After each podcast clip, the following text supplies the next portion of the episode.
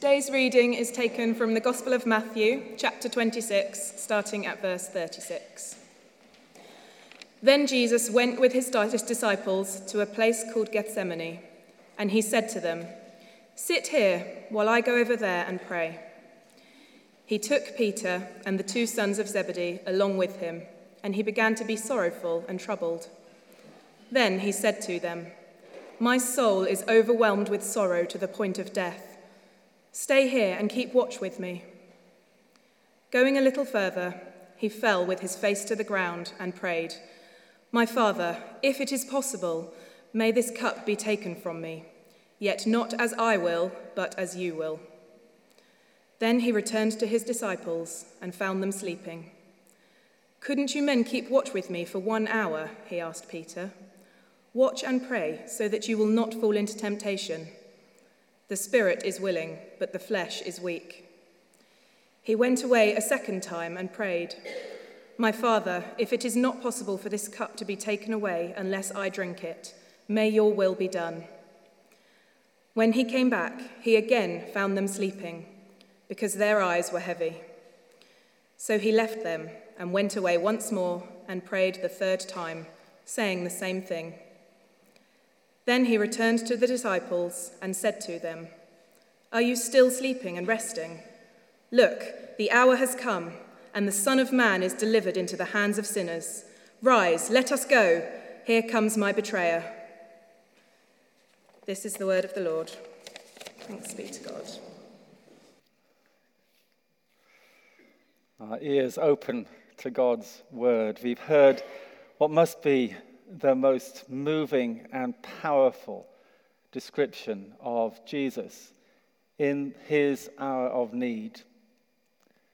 And this is a very hard sermon for me to preach, and I think it's a hard sermon for us to all hear. It deals with the very heart, what it means to be a follower of Jesus, a disciple. For Jesus' life was shaped by the cross, and anyone who would follow him is called to live a cross-shaped life. I want this morning to reflect a little bit on what that means in practice. And what we shall see above everything else is that a cross-shaped life is a surrendered life. A cross-shaped life is a surrendered life. Jesus in the Garden of Gethsemane was talking about a cup that was not the blessing cup of the Last Supper that he just had with his disciples, but this was that which the prophets had spoken of, the cup of wrath, God's fury against sinfulness. And in our paintings, among the many paintings around our church today, we have one in that far corner, which we sip and have coffee nearby. But it's one of darkness, fear, and foreboding.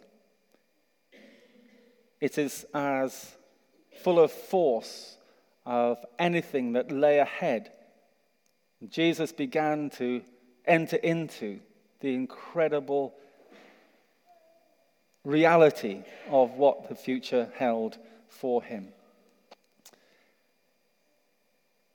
Here he is in Gethsemane, and I just want to follow Matthew's description that Emily just read and just make some comments as we go through.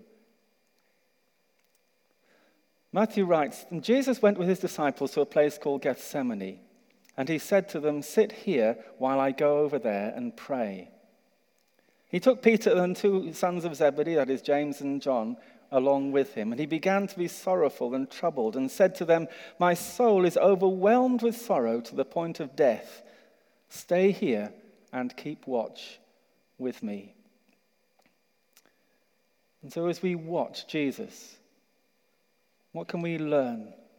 How can he teach us about the nature of suffering, the nature of living a cross-shaped life? Well, there's something, first of all, incredibly significant here. It shows Jesus' vulnerability, his utter humanity. his need of others to be there for him. He was overwhelmed with sorrow. Another version talks about his soul being crushed. Do you know that feeling?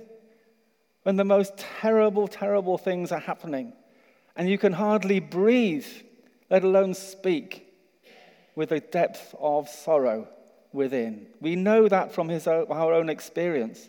And we also know that we long for more than anything else is our closest friends, our family, just to be there with us. We don't want fancy words from a vicar giving cliches about how God's working for our good in it all. We just want someone who loves us to be there with us, alongside us. In our greatest need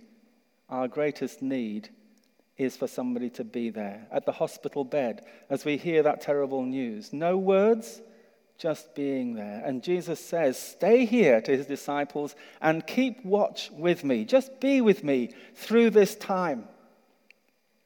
And going a little farther, he fell with his face to the ground and he prayed, "My Father, if it is possible, may this cup be taken from me. Yet not as I will, but as you will." Now the Ethiopian artist who portrayed Jesus, has him kneeling. But in the Matthew's Gospel, we hear of him lying prostrate before God in utter abandonment. In fact, I was talking to somebody this week who said, when I was grieving over my husband's death, who we'd been married for over 60 years, I found myself kneeling in my lounge and that grief came across me and I just fell forward. I hadn't appreciated it until I thought about it. I fell forward on my face and I was wailing with grief on the carpet of my lounge in Bromley Heath. It's, as it were, the body just expressing what is deep, deep within the spirit. And Jesus is there, his body language matching his spoken words. And his prayer was simply, "Not my will, but yours." But notice he said to the Father, "If it is possible, take this cup from me." If it is possible. He knew he was the Lamb of God who was sent to take away the sin of the world. And yet he also knew the story of Abraham and Isaac and how Abraham had been called by God to take Isaac and to take him to a mountain with a firewood, ready to sacrifice him, his only son. And yet at the point where he lifted the dagger to kill his son, God saw his obedience and said to him, called to him with an angel's voice, "Abraham, do not kill your son. Look behind you, there's a bush. In the bush was a ram, a lamb that was provided for the sacrifice instead." He knew that story, that God had saved Abraham and Isaac from his death. "If there is a way, Lord, would you do the same for me? Can you find another way that the cost of human sinfulness can be paid and the humanity can be forgiven and restored into a relationship with you, Lord, without me having to go through all this?" There was no answer. So he returned to his disciples and found them sleeping. "Couldn't you keep watch with me for 1 hour?" he asked Peter. Interesting little addition there to the detail. He asked Peter. Matthew's just recorded a few verses earlier that it was Peter who, when Jesus says that he's going and will be betrayed by other people, by a son of man will be betrayed and handed into the hands of sinners. He's just said that Peter says, "No, Lord, this will never happen to you. I will die for you to avoid this happening." So he says to Peter, could you not even keep awake 1 hour? Watch and pray that you will not fall into temptation, for the spirit is willing, but the flesh is weak. Well, in our imagination, we can hear the grief in Jesus' voice. Here is the first signs of being utterly alone in his suffering. And yet he's still thinking of them, the disciples. And he says to them, not only watch, but he says now, pray. Look to God for strength and pray for that strength to endure. Watch and pray. And that's a real journey of discipleship. We can easily feel caught up in our grief. But to be able to turn to God in the midst of that grief is a high calling. But it's the thing that Jesus commands his disciples to do, as he knows that they're weak in the human spirit. They need God's strength to overcome the spirit, and to overcome their fleshly weakness. So he went away a second time and prayed, "My Father, if it is not possible for this cup to be taken away unless I drink it, may your will be done." Now here's a slightly different prayer. He's acknowledging now that the way of the cross is the way he is to follow. May your will be done, says Jesus. He acknowledges that this is the way. So Lord, I surrender to that way, because you, God, are Lord of all. You are the sovereign Lord. You are Yahweh. And I offer myself to you. Indeed, hadn't he taught his disciples to pray that time and time again as a pattern of praying, your will be done on earth as it is in heaven? That was their daily prayer. But notice particularly that Jesus' surrendering is not to one who is full of hatred, who is intent on evil. But it is a surrender to one who is full of love, who is intent on good. Your will be done, says Jesus. He doesn't say it in a sort of resignation. It's not a cry of resignation. Oh, okay, Sarah, whatever will be. It's just my fate, and that's how it is. And there's nothing of that. This is a cry that is full of faith. God, your will be done. I believe, as we said in that creed. God is God. He is the Lord. He is sovereign over us, and we can trust him. Jesus knew that. He was a pattern for our discipleship and for our trusting in the Lord, who is God of all, when we are in the depths of despair and suffering. And so when he came back, he again found them sleeping because their eyes were heavy. And so this time he didn't even wake them up. Matthew tells us he just left them and went away. And once more prayed the third time, saying the same thing. For now Jesus had been forsaken by his closest friends, who had become overcome by tiredness. And he abandons himself fully into the arms of the one who is with him, the only one who is with him. But he is the one who will always be with him through suffering and death, and will love him into eternity. And it's as if Jesus has here a sort of a new perspective on things. It's as if he's taken a huge breath in, that the Holy Spirit's just filled him with this perspective that God is God, and he has in his hands great purposes for the world. His love is being poured out. And the way that Emily read that last verse of the reading was brilliant. Do you notice how she picked up her voice and got that sense of Jesus? Right, he was now walking ahead. He was going to face the battle that lay ahead of him. He gets up and goes back to where his friends are and faces the future that his Father has called him to embrace. A future that is full of love for the world. And then, says Matthew, he returned to the disciples, said to them, are you still sleeping and resting? Well, look, the hour has now come, and the Son of Man is delivered into the hands of sinners. Rise, let us go. Here comes my betrayer. And he faces that suffering, that future, which is full of hell. Square on. Doesn't flinch. Because he has surrendered himself totally into the hands of God.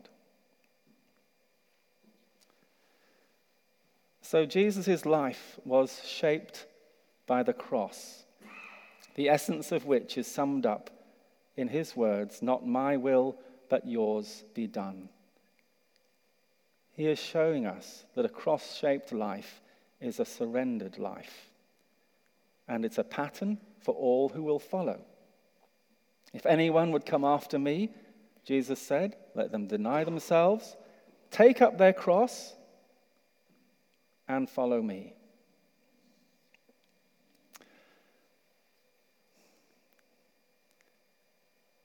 At the beginning of Lent, we talked about and thought about Jesus' temptation in the wilderness. That was a temptation to surrender to his worst enemy. The invitation of Gethsemane is to surrender to his closest friend, his Father, God.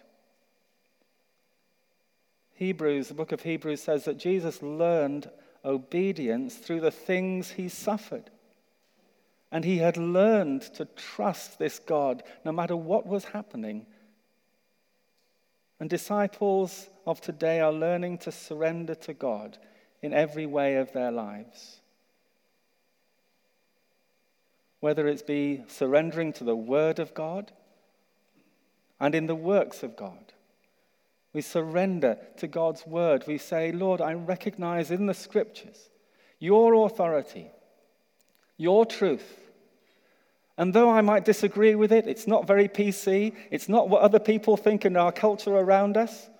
Lord, I surrender to that. I submit myself to it. Because this is your way for humanity. And I will pay the cost when I get ridiculed for it. Or I stand out differently to others. Because I surrender to the truth and authority of your word. I know, Lord, that the 10 commandments are commandments. They're not the 10 suggestions. And I surrender to them. I want to be ready to suffer for going your way, as millions in this world do in so many ways. A disciple is one who believes that God's word is God's way for living now. It was there right the way through scriptures. In the Old Testament, the prophet Micah said, he has shown you, O man, what is good. What does the Lord require for you, of you? To act justly and love mercy and to walk humbly with your God. That's cross-shaped living, if you think about it. I brought with me just a very plain cross with some wire on it. The Micah words describe two ways of living. To act justly and love mercy. That's the horizontal bar of the cross, as it were. They're looking out towards others. We're to act justly towards others and to justly towards our planet. And we are to love mercy toward others and show mercy to those who have offended us. That is the cross beam going across. But to walk humbly with our God is the vertical axis of the cross. In relation to this God, we walk with him. That's another way of describing discipleship. Walking with God in humility, in praise, in thankfulness, in honoring God with all that we do. In relationship with the one who calls us his children. That is cross-shaped living. A disciple is one who is surrendered to God in every decision that he or she makes, in the works that we continue to do every day of our lives. in the decisions we make to do with our job or our relationships or to do with our finance or to do with where we live or how to serve or how we use our time. Lord, what do you want? Your will be done. My will isn't the thing that matters here. If you were here on Friday, you'll have heard Rod Williams speaking of that incredible transition from going his way, singing Frank Sinatra's song, I did it my way. He didn't do it his way after he had met with Jesus. He found a new way of living.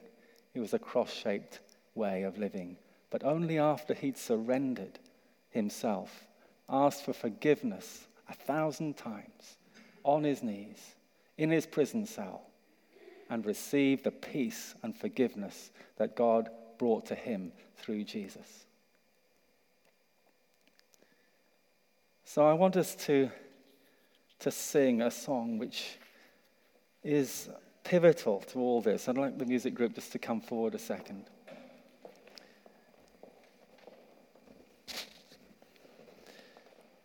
A surrendered life is one, yes, when we turn first to Christ, we say, yes, Lord, I give myself to you.